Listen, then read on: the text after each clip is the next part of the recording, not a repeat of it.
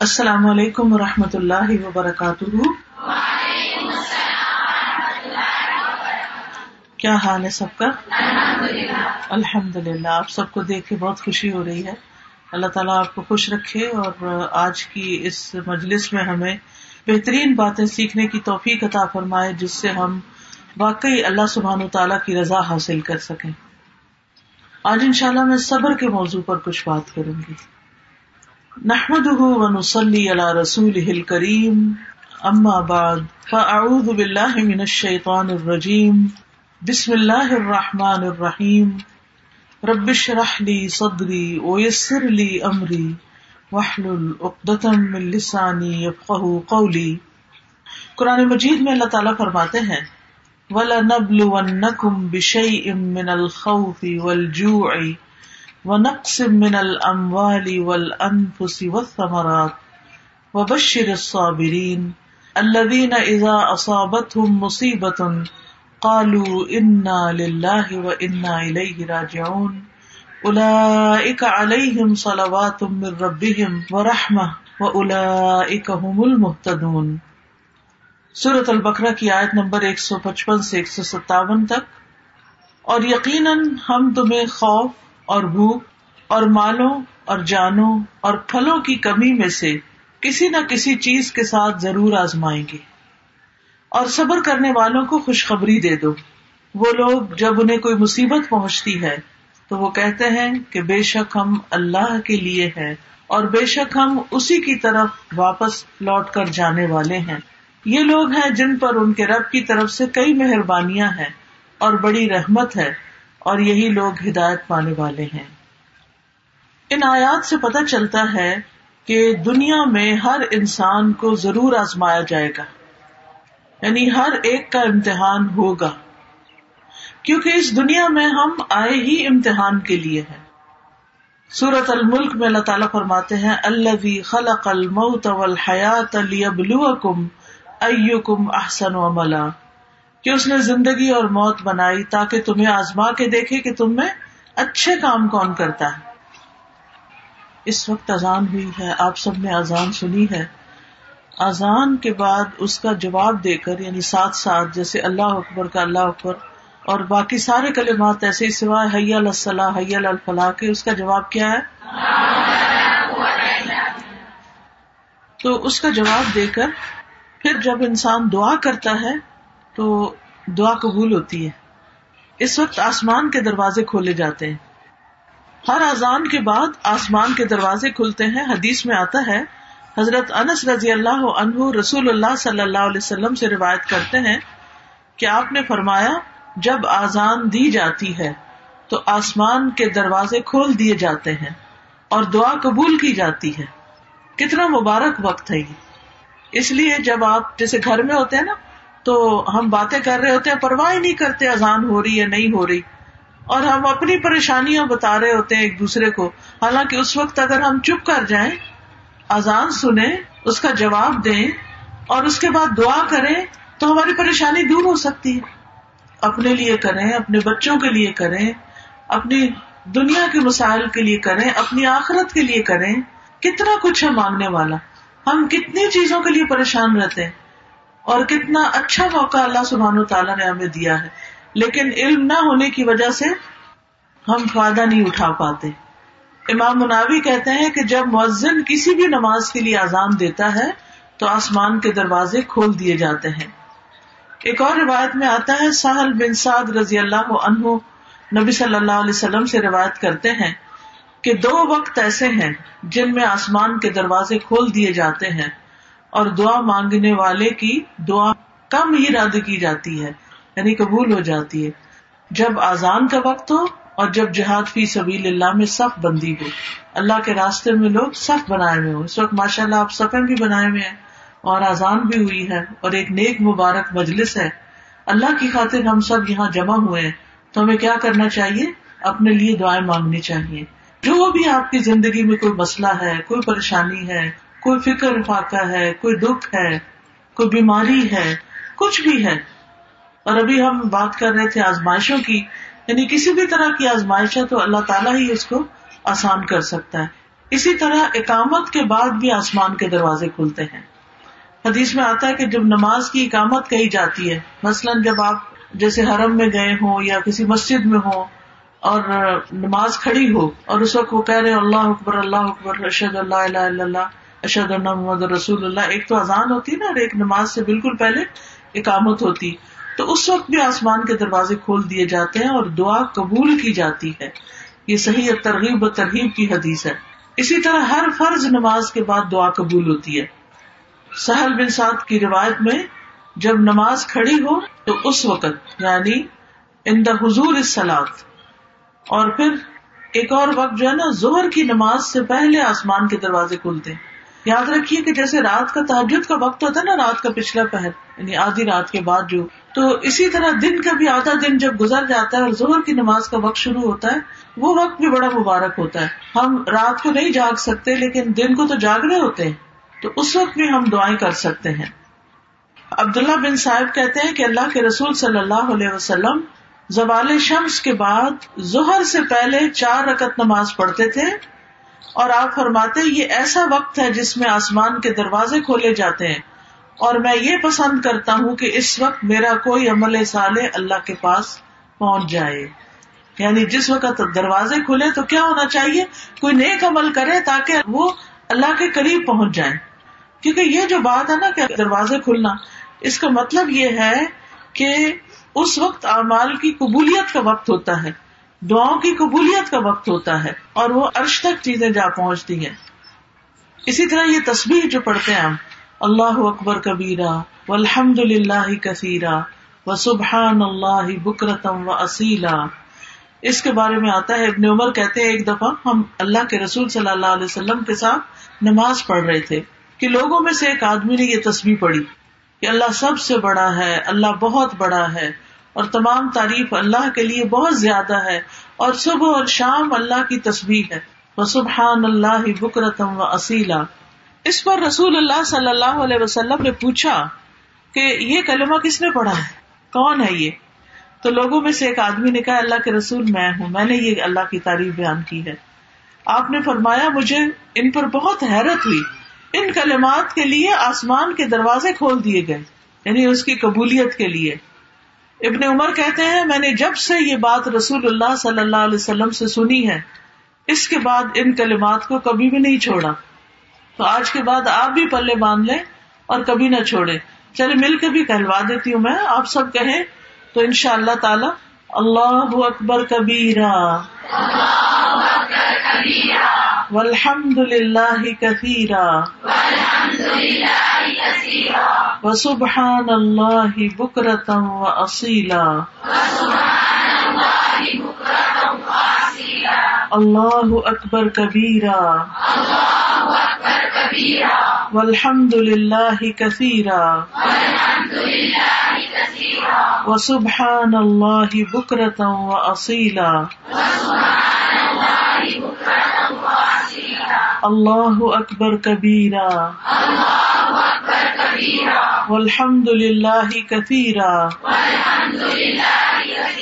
وسبحان اللہ بکرتم و اصیلا آج آپ دیکھیں دنیا میں نیک امال کے لیے دروازے کھلتے ہیں اور کل جب انسان فوت ہوگا نیک بندہ تو اس کی نیک روح کے لیے بھی آسمان کے دروازے کھلتے ہیں اور جو بری روحیں ہوتی ہیں، برے کام کرنے والے ہوتے ہیں، ان کے لیے دروازے نہیں کھلتے، ان کی روح کو واپس پٹکایا جاتا ہے اور سجین میں بھیج دیا جاتا ہے۔ تو اس لیے اللہ کا ذکر کرنے میں کبھی بھی کوتا نہ کرے تو ہم بات یہ کر رہے تھے کہ اللہ تعالیٰ نے چونکہ امتحان کے لیے پیدا کیا ہے، اس لیے کبھی بھوک، کبھی مال، کبھی جان، کبھی پھل، کبھی فصلوں کی کمی، ان کے ساتھ انسان کا امتحان ہوتا رہتا ہے۔ یعنی کوئی نہ کوئی چیز زندگی میں مسئلہ کھڑا ہی رکھتی ایک مسئلے سے نکلتے ہیں، ایک اور میں پھنس جاتے ہیں، ایک سے نکلتے ہیں، ایک اور میں پھنس جاتے ہیں۔ یعنی کوئی نہ کوئی غم ہمیں لگا ہی رہتا ہے۔ تو ایسی صورت میں کیا کرنا چاہیے کہ جب کوئی مصیبت پہنچے تو کیا کہنا چاہیے؟ انا للہ کوئی چیز چلی گئی، ہم بھی اللہ کے، ہم بھی جانے والے اپنی موت کو یاد کر لیں۔ یعنی جب کوئی فوت ہو تو اپنی موت یاد کرے ہم نے بھی چلے جانا یہاں تھوڑی بیٹھے رہنا تو اس طرح مومن کے دل کو سہارا ہو جاتا ہے۔ وہ کسی کی وفات پر اتنا افسوس نہیں کرتا کہ اپنا آپ ہی گنوا دے کپا دے، اپنے آپ کو ہی ختم کر دے۔ ایسا نہیں ہوتا، بلکہ وہ کیا کرتا ہے؟ کہ صبر کرتا ہے۔ تو یاد رکھیے کہ کوئی بھی مصیبت اللہ کے عزن کے بغیر نہیں آتی۔ قرآن مجید میں آتا ہے، وما اصاب من مصیبت اللہ بعدن اللہ کوئی مصیبت نہیں آتی مگر اللہ کی اجازت سے آتی۔ ومن یؤمن باللہ یہدی قلبہ اور جو اللہ پر ایمان رکھتا ہے، اللہ پہ اعتماد کرتا ہے، اللہ اس کے دل کو ہدایت بخشتا ہے۔ اس مصیبت کے اندھیرے میں بھی اللہ تعالیٰ اس کو صحیح رستہ دکھا دیتا ہے، اس کا حل بتا دیتا ہے۔ اور یہ بھی یاد رکھیے کہ یہ جو مصیبتیں وغیرہ ہیں، یہ اللہ کے عزن سے جب آتی ہیں، اگر اللہ نہ چاہے تو آ بھی نہیں سکتی۔ یعنی یہ ہماری تقدیر میں ہوتی ہیں کہ اس بندے کو اس اس چیز سے آزمانا ہے اور اگر کوئی چیز ہماری تقدیر میں نہیں تو ڈرنے کی بھی ضرورت نہیں۔ یہ جو ہم وہم کا شکار ہو جاتے ہیں نا خوف کا، پتہ نہیں یہ نہ ہو جائے، پتہ نہیں میرے بڑھاپے میں کیا بنے گا، میری اولاد نہیں ہے، میری تو شادی بھی نہیں ہوئی، میرا کیا ہوگا؟ اگر جن کے بچے ہوتے ہیں وہ بھی کہتے ہیں، پتہ نہیں بچے اچھے نکلیں گے نہ پتہ نہیں ہمارا ساتھ دیں گے نہ پتہ نہیں کاروبار کو کچھ نہ ہو جائے، پتہ نہیں نوکری نہ چھوٹ جائے، پتہ نہیں یہ نہ ہو جائے۔ اس طرح کے تباہ بھی نہیں کرنے چاہیے۔ یہ شیطان کے وسو سے ہوتے ہیں کیونکہ اس کا پسندیدہ کام ہے بندہ مومن کو غمگین رکھنا۔ ٹھیک ہے؟ تو آپ نے غمگین نہیں رہنا۔ فوراً اللہ کی طرف رجوع کرنا ہے کہ آج تک میرا رب مجھے پال رہا ہے۔ آئندہ بھی وہی پالے گا۔ بس، تسلی۔ اور اگر کوئی مصیبت آنی نہیں تو وہ میری فکر کرنے سے آنی جانی۔ کیونکہ ماں اصاب لم یقن لیخت اہ وہ ان اخت اہ لم یقن لیوسی بہو جو چیز آنی ہے وہ ٹل نہیں سکتی، اور جو نہیں آنی وہ آ نہیں سکتی۔ تو جو آنی ہے اس نے آنا ہے، اس کے لیے اللہ سے دعا کرنی چاہیے کہ اللہ سبحان تعالیٰ ہمیں آفیت میں رکھے، اور اگر کوئی چیز آ کے ہٹ کرے تو صبر کی توفیق عطا فرمائے تاکہ اس کا اجر حاصل ہو سکے۔ اجر نہ گوائے ہم۔ پھر آپ دیکھیے کہ کبھی کوئی مصیبت آتی ہے تو ہم لوگوں کو بلیم کرنا شروع کر دیتے ہیں۔ اس نے نظر لگا دی ہے، اس نے جادو کر دیا ہے، اس نے حسد کر لیا ہے۔ اس سے بھی ہے کہ انسان جو ہے، اس کے اندر ایک اور طرح کی خرابی پیدا ہونے لگتی۔ جو نظر بھی لگی نا تو اللہ کے عزن سے ہی لگی، ورنہ ہر وقت لوگ ہمیں دیکھتے نہیں رہتے۔ وہی لوگ دیکھ رہے ہوتے ہیں ہمیں، کچھ بھی نہیں ہوتا۔ اور کسی دن ان کی نظر ہمیں لگ جاتی ہے۔ تو لوگوں کی آنکھیں بند کر سکتے نہیں کر سکتے۔ ہمیں کیا کرنا چاہیے؟ حفاظت کی دعائیں پڑھنی چاہیے، صدقہ خیرات کرنا چاہیے۔ ایسے کام کرنے چاہیے کہ جس سے اللہ تعالیٰ ہمیں محفوظ رکھے۔ نہ کہ ہم نجومیوں کے پاس جائیں کہ اچھا میرے جادو کس نے کیا اور فلاں کام کیسے ہو گیا۔ نہیں، غیب کی خبریں اللہ کے سوا کسی کو نہیں پتا۔ ان چیزوں کے پیچھے نہیں پڑنا چاہیے۔ پھر اسی طرح بعض اوقات جو مصائب ہوتے ہیں یا آزمائشیں ہوتی ہیں، وہ بندے کے حق میں بڑی خیر ہوتی ہے۔ اس سے بندے کے اندر اللہ کی طرف قریب ہونے اور اللہ کی رضا حاصل کرنے کا شوق پیدا ہوتا ہے۔ رسول اللہ صلی اللہ علیہ وسلم نے فرمایا، اللہ جس کے ساتھ بھلائی کا ارادہ کرتا ہے، اس کو مصیبت میں مبتلا کر دیتا ہے۔ اب وہ بندہ جو بھاگا جا رہا تھا دنیا کی طرف، جب پڑی اس پر مصیبت، تو اب کیا ہوا؟ اللہ کی طرف اس نے رجوع کر لیا۔ اس نے اللہ کے سامنے رونا شروع کر دیا، دعائیں مانگنی شروع کر دی، ذکر ازکار وظیفے کرنے شروع کر دیے۔ اتنا ذکر ہم عام طور پہ کرتے ہیں جب ہم خوشحالی میں ہوتے ہیں؟ نہیں، لیکن جب مصیبت آتی ہے تو پھر دن رات دعائیں کرتے ہیں اور دعا عبادت ہے۔ ہم ہر وقت عبادت کی حالت میں ہو جاتے ہیں۔ پھر اسی طرح ہے کہ اللہ تعالیٰ بندے کو اس کے ذریعے صاف کرتا ہے، گناہ پاک ہوتے ہیں۔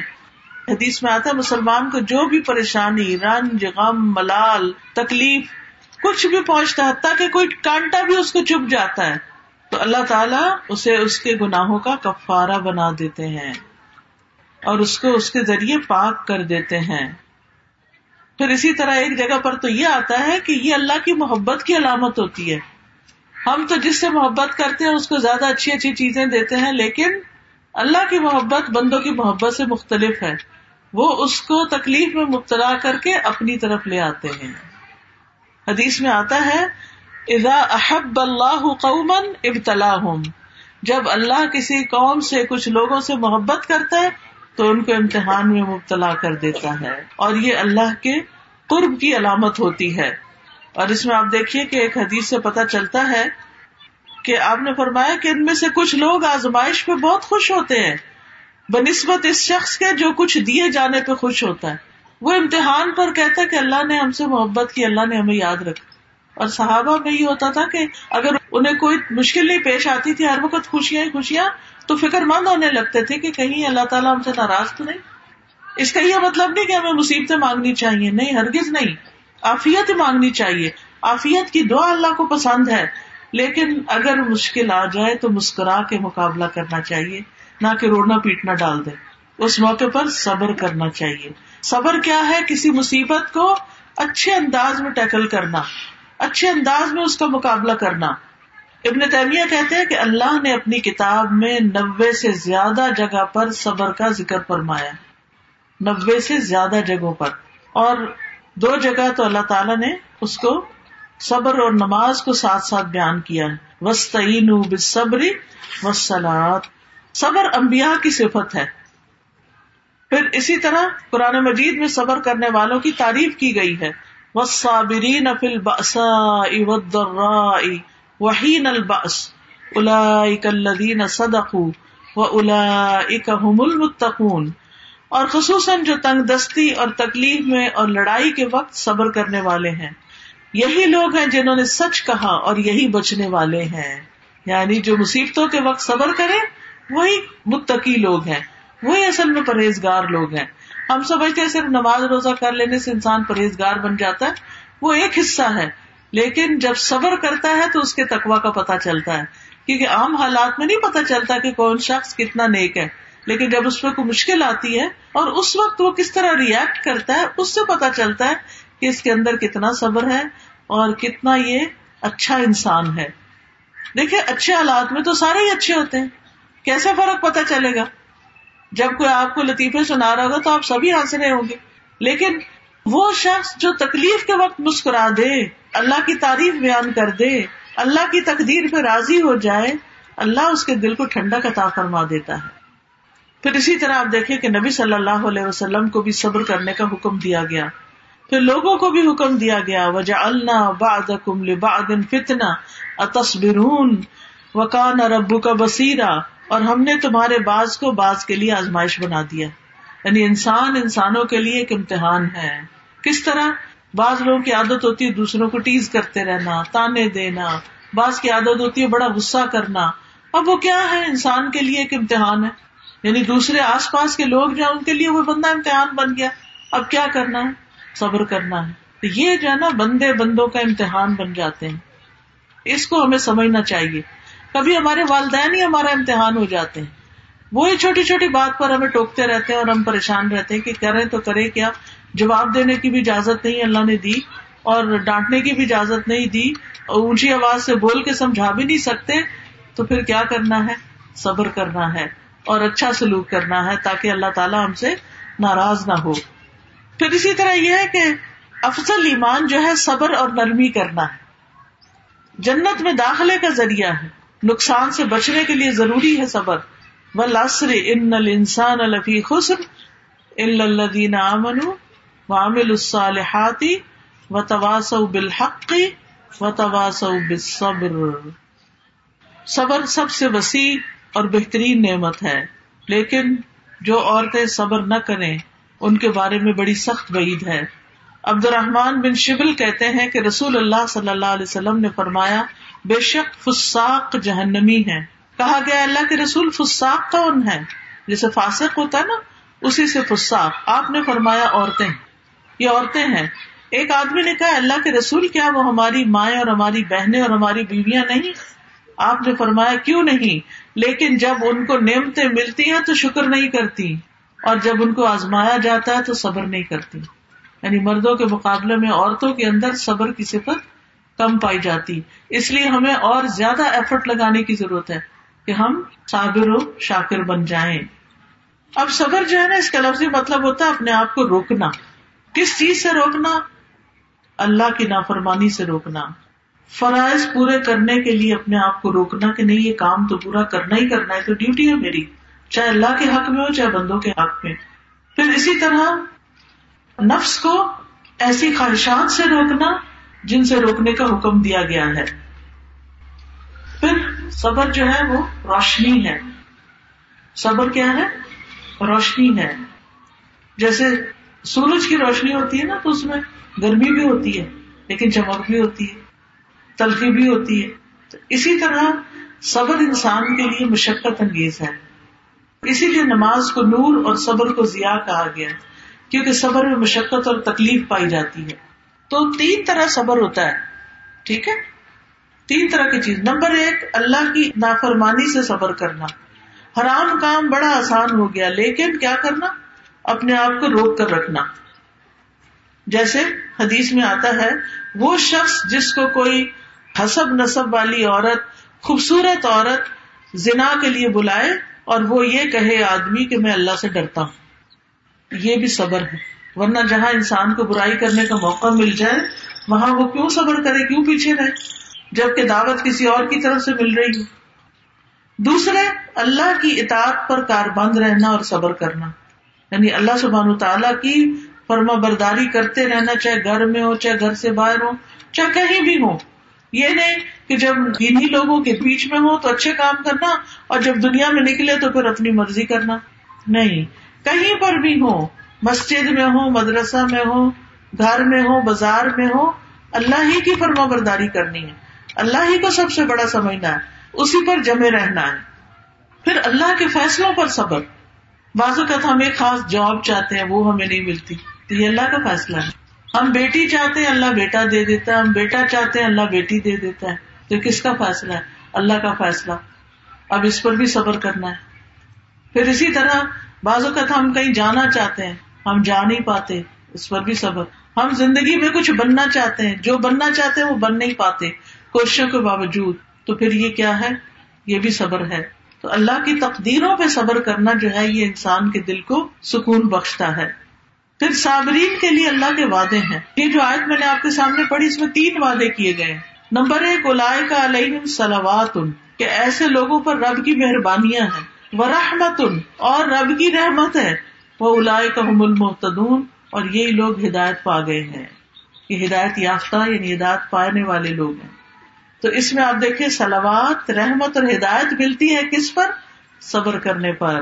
اور ان کے لیے مغفرت اور بہت بڑا اجر ہے۔ جیسے صورت اللہ کی آج تھرٹی فائیو میں آتا ہے وہ صابرین و صابرات اور بھی صفات ہیں۔ عہد اللہ مغفرت و اجر عظیمہ کہ اللہ نے ان کے لیے بخش اور بہت بڑا اجر تیار کر رکھا ہے۔ پھر آپ دیکھیے کہ صبر کرنے والوں کا اجر اللہ کے ذمہ ہوتا ہے۔ اور جو صبر کرتا ہے اس کا اجر پھر جب رب دے گا تو کتنا بڑا دے گا؟ پھر اس کا اجر ضائع نہیں ہوتا۔ پھر یہ بھی یاد رکھیے کہ جس کی آزمائش بڑی ہوتی ہے، اس کا اجر بھی بڑا ہوتا ہے۔ کچھ لوگوں کی آزمائش چھوٹی چھوٹی ہوتی ہے اور اس پر بھی وہ صبر نہیں کرتے۔ لیکن کچھ کی آزمائش بہت بڑی ہوتی تو جتنی بڑی آزمائش، اتنا بڑا اجر۔ پھر صبر کرنے والوں کو خوشخبریاں دی گئی خیر کثیر کی۔ اللہ کی مدد ملنے کی، اللہ کا ساتھ ملنے کی وسبرو ان اللہ معصابرین صبر سے کام کرو گے نا، تو اللہ کا ساتھ ہوگا تمہارے۔ پھر فرشتوں کا ساتھ ملتا ہے۔ اللہ کی محبت ملتی ہے۔ واللہ يحب الصابرین اور اللہ تعالیٰ محبت کرتا ہے صبر کرنے والوں سے۔ سبحان اللہ۔ جس بندے سے پھر اللہ محبت کرتا ہے، اس کی شان ہی کے اللہ تعالیٰ جبریل کو بلاتے ہیں، میں فلاں بندے سے محبت کرتا ہوں۔ تم بھی کرو، جبریل بھی کرتے ہیں۔ وہ آسمان والوں میں پکارتے ہیں، آسمان والے محبت کرنے لگتے ہیں، پھر وہ محبت زمین والوں میں اتارتی جاتی تو اس لیے بہت ضروری ہے کہ ہم اللہ کی محبت حاصل کرنے کے لیے صبر کریں۔ ولی رب بھی کا فس پھر اپنے رب کی خاطر صبر کرو۔ رب نے حکم دیا ہے، رب اس کی جزا دے گا۔ پھر اسی طرح یہ ہے کہ انسان کو کامیابیاں نصیب ہوتی ہیں۔ یا امن اللہ اے لوگ جو ایمان لائے ہو، صبر کرو اور مقابلے میں جمے رہو اور ڈٹے رہو اور اللہ سے ڈرو تاکہ تم کامیاب ہو جاؤ۔ صبر کرنے والے کو عزت ملتی ہے۔ بے صبرا بندہ جو ہے، دوسروں کی نگاہ سے گر جاتا ہے۔ دین کی امامت بھی صبر کرنے والوں کو ملتی ہے۔ بنی اسرائیل کے بارے میں فرمایا وہ جا اللہ من ہم امت لما صبر وکانو بے آیات اور ہم نے ان میں سے کئی پیشوا بنائے جو ہمارے حکم سے ہدایت دیتے تھے جب انہوں نے صبر کیا۔ یعنی امامت کس کے لیے؟ جو صابر ہو۔ پھر دشمن کی چالوں سے بھی انسان بچ جاتا ہے۔ انسان کو غور و فکر کرنے کی توفیق نصیب ہوتی ہے۔ دنیا اور آخرت کی نعمتیں اور برکتیں نصیب ہوتی ہیں۔ بے حساب اجر ملتا ہے۔ قرآن مجید میں آتا ہے ان نمایو وقف صابر بغیر حساب صبر کرنے والوں کا اجر بے حساب ہے، بے حساب۔ اس کا بدلہ جنت ہے۔ سلام علیکم بما صبر تم فنعم اقبدار جنت کے بالا خانے بھی صابرین کے لیے ہے وہ جزا ہوں بما صبر جنتم و حریرا کتنی بڑی بڑی خوشخبریاں ہیں۔ اب صبر کا طریقہ کیا ہے کہ انسان اللہ کی خاطر چپ ہو جائے اگر کسی نے کوئی غلط بات کہی۔ اللہ کی خاطر کسی پر ظلم اور زیادتی نہیں کرے، اپنے آپ کو روک لے۔ خود بھوک بھی لگی ہے، اللہ کی خاطر صبر کر کے دوسرے کو کھلا دے۔ یعنی صبر اللہ کی خاطر کریں گے تو ہی اجر ملے گا۔ دوسرا یہ کہ صدمہ ہونے کی پہلی چوٹ پر۔ یہ نہیں کہ کسی کے وفات کی خبر سنی بین کر کرا کے ٹھنڈے ہوئے تو کہا، اب میں صبر کر رہی ہوں۔ نہیں، بین کرنا ہی نہیں ہے۔ چیخنا چلانا ہے ہی نہیں۔ پھر یاد رکھیے، صبر کوشش سے آتا ہے۔ جو نیت اور ارادہ کرتا نا ول پاور سے آتا ہے کہ انسان کہے کہ میں نے کرنا ہی کرنا ہے صبر۔ جب آپ نے ارادہ کر لیا تو اللہ تعالیٰ آپ کے لیے آسانی کر دے گا۔ پھر اسی طرح دل سے اللہ کا شکر نکلنا یعنی صبر جمیل کرنا۔ پریشانی کا ذکر صرف اللہ سے کرنا، بندوں سے نہیں کرنا، بندوں سے شکوا نہیں کرنا۔ حدیث میں آتا ہے، اللہ تعالیٰ فرماتے جب میں اپنے مومن بندے کو آزماتا ہوں اور وہ تیمارداری کرنے والوں کے سامنے میرا شکوا نہیں کرتا، تو میں اس کو اپنی قید سے آزاد کر دیتا ہوں یعنی اس کو صحت دے دیتا ہوں۔ اس کے پہلے گوشت کے عوض بہترین گوشت عطا کرتا ہوں اور اس کے پہلے خون کے بدلے بہترین خون دیتا ہوں اور وہ اثر نو عمل کرنے لگتا ہے۔ اسی لیے آپ نے دیکھا ہوگا کہ کچھ لوگ ماشاء اللہ بڑی بڑی بیماریوں کے بعد بھی بالکل صحت یاب ہو جاتے ہیں اور وہ اللہ سے کوئی گلا شکوا نہیں کرتے۔ پھر زبان سے انسان رب کی رضا کے کلمات نکالے، یہ صبر کا طریقہ۔ اگر کوئی تکلیف میں بھی اور پوچھے کیا حال ہے، تو یہ نہ کہ کچھ نہ پوچھو کوئی حال نہیں۔ یہ نہیں کہنا، کیا کہنا ہے؟ الحمد للہ جس حال سے رکھے راضی ہیں۔ رب سے راضی رہنا ہے۔ خیر کے کلمات بولنا۔ جزا فضا نہیں کرنی، بری باتیں نہیں زبان سے نکالنی، اللہ کے بارے میں بدگمانی نہیں کرنی نوحا نہیں کرنا، اللہ کو الزام نہیں دینا۔ اور پھر صبر کے مواقع کون کون سے ہیں؟ لوگوں کی باتوں پہ صبر کر۔ لوگوں کی باتوں پہ صبر کیسے ہے کہ جو مرضی کہیں آپ نے اللہ ہی کی عبادت کرنی ہے، اللہ کی اطاعت کرنی ہے۔ ورنہ کیا ہوتا ہے، ہم قرآن میں ایک حکم پڑھتے ہیں کہ اپنے آپ کو ڈھانکے عورتیں۔ اب وہ جب ڈھانکتی ہیں تو لوگ باتیں کرنے لگتے ہیں۔ دیکھو یہ تو کیا مولانی بن گئی ہے۔ تو ہم کہتے ہیں ہاں ہے لوگ بات کریں گے، چھوڑو پڑے ہم نہیں اللہ کا حکم مانتے۔ یہ تو نہیں کہتے اللہ کا حکم بھی مانتے، لیکن پردہ نہیں کرتے۔ یا کہیں کرتے اور کہیں نہیں کرتے۔ لیکن جو صبر کرے گا وہ عمل کر جائے گا۔ وہ کہے گا، میرا رب وہاں بھی ہے، میرا رب یہاں بھی ہے۔ ان لوگوں نے میرا کیا بگاڑ لینا ہے؟ مجھے کیا زیادہ سے زیادہ نقصان دے دیں گے؟ چار باتیں ہی ہیں نا، ایک کان سے سنے، دوسرے سے بندہ نکال دے۔ کرے وہی جو رب چاہتا ہے۔ ہم تو کہتے ہیں، کریں گے وہ جو ہمارا دل چاہتا ہے۔ نہیں، کریں گے وہ جو رب چاہتا ہے ان شاء اللہ اسی طرح جب کوئی ستائے، تو اس وقت بھی صبر کرے۔ ایک شخص نبی صلی اللہ علیہ وسلم کے پاس آیا۔ اور اپنے پڑوسی کی شکایت کرنے لگا۔ آپ نے فرمایا، جاؤ اور صبر کرو۔ کوئی بات نہیں۔ لیکن ہم ہمیں کوئی سنائے تو ہم اس کے ہاں میں ہاں ملا دیتے اور کہتے ہیں، تم تو بڑے مظلوم مسکین ہو۔ پھر اسی طرح غلط الزام لگانے پر بھی صبر کرنا چاہیے۔ ہاں اگر موقع ہو تو انسان اپنی صفائی پیش کر دے۔ اور اگر کوئی سننا ہی نہیں چاہتا ہماری صفائی، تو کوئی بات نہیں۔ اللہ کو تو پتا ہے کہ ہم بے گناہ ہیں۔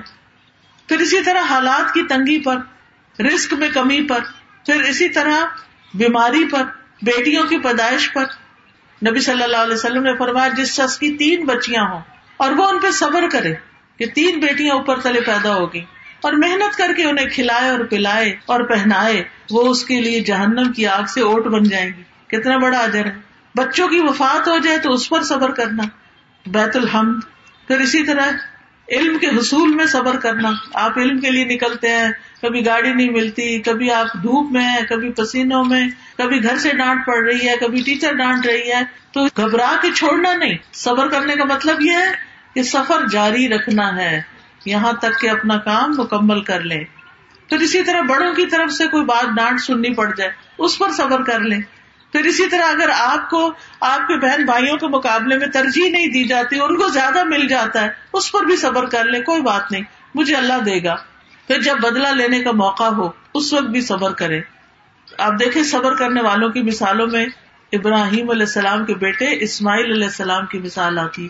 جب ان کے والد نے کہا کہ میں تمہیں ذبح کرنے لگا ہوں، ہمارے ماں باپ ہمیں یہ تو نہیں کہتے ہم تمہیں مارنے لگے چھوٹی سی ڈانٹ میں بھی ہم تو رو پڑتے ہیں۔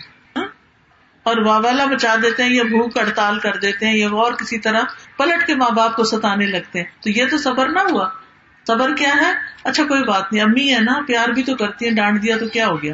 خیر، اسماعیل علیہ السلام کو جب ان کے والد نے کہا کہ اے بیٹے، میں تمہیں ذبح کرنے لگا ہوں، تمہارا کیا خیال ہے؟ عمر کہنے لگے، ابا جان، آپ کو جو حکم ملا آپ کریے۔ ستجدنی ان شاء اللہ الصابرین۔ آپ مجھے ان شاء اللہ صبر کرنے والا پائیں گے۔ اور پھر یعقوب علیہ السلام کی مثال جب ان کے سامنے یوسف علیہ السلام جو انہیں بہت محبوب تھے، ان کو بھیڑیا کھانے کی خبر سنائی گئی۔ تو انہوں نے کیا کہا؟ صبر جمیل۔ ایوب علیہ السلام کی مثال، اٹھارہ سال بیماری میں مبتلا رہے، لیکن انہوں نے اللہ سے کوئی ناراضگی کا اظہار نہیں کیا۔ حضرت آسیہ کی مثال کہ کس طرح فرعون ان کو ستاتا تھا۔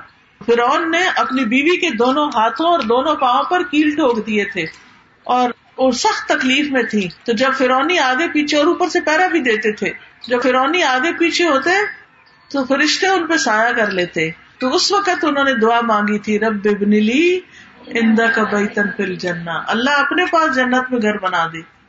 پھر نبی صلی اللہ علیہ وسلم کو طائف کے سفر میں کتنی تکلیف اٹھانی پڑی تھی۔ حضرت عائشہ رضی اللہ تعالیٰ عنہ پر جب الزام لگا تھا تو اس وقت انہوں نے کیا کہا تھا؟ فصبر جمیل واللہ المستعان علامہ تصفون۔ صبر ہی اچھا ہے، بہترین صبر کروں گی اور اللہ ہی میرا مددگار ہے ان باتوں میں جو تم مجھ پہ کرتے ہو۔ تو یاد رکھیے، صبر کوشش سے بھی اور صبر دعا سے بھی۔ یہ دعائیں مانگنی چاہیے۔ ربنا افرغ علینا صبرا، خاص طور پر جب صبر کرنا مشکل ہو رہا ہو۔ تو ربنا افرغ علینا صبرا وتوفنا مسلمین۔ اور پھر ربنا افرغ علینا صبرا وثبت اقدامنا وانصرنا علی القوم الكافرین۔ یا حی یا قیوم، برحمتک استغیث، لا الہ الا انت سبحانك انی كنت من الظالمین۔ اللہ اللہ ربی لا اشرک به شیئا۔ لا الہ الا اللہ العظیم الحلیم۔ لا الہ الا اللہ رب العرش العظیم لا الہ الا اللہ رب السماوات و رب الارض و رب العرش الکریم تو یہ رنج و غم کی انسان دعائیں پڑھے اور صبر کرتا رہے تو اللہ کی مدد ضرور آئے گی. وآخر دعوانا ان الحمد للہ رب العالمین. سبحانک اللہم و بحمدک، اشہد ان لا الہ الا انت، استغفرک و اتوب الیک. السلام علیکم و رحمۃ اللہ وبرکاتہ۔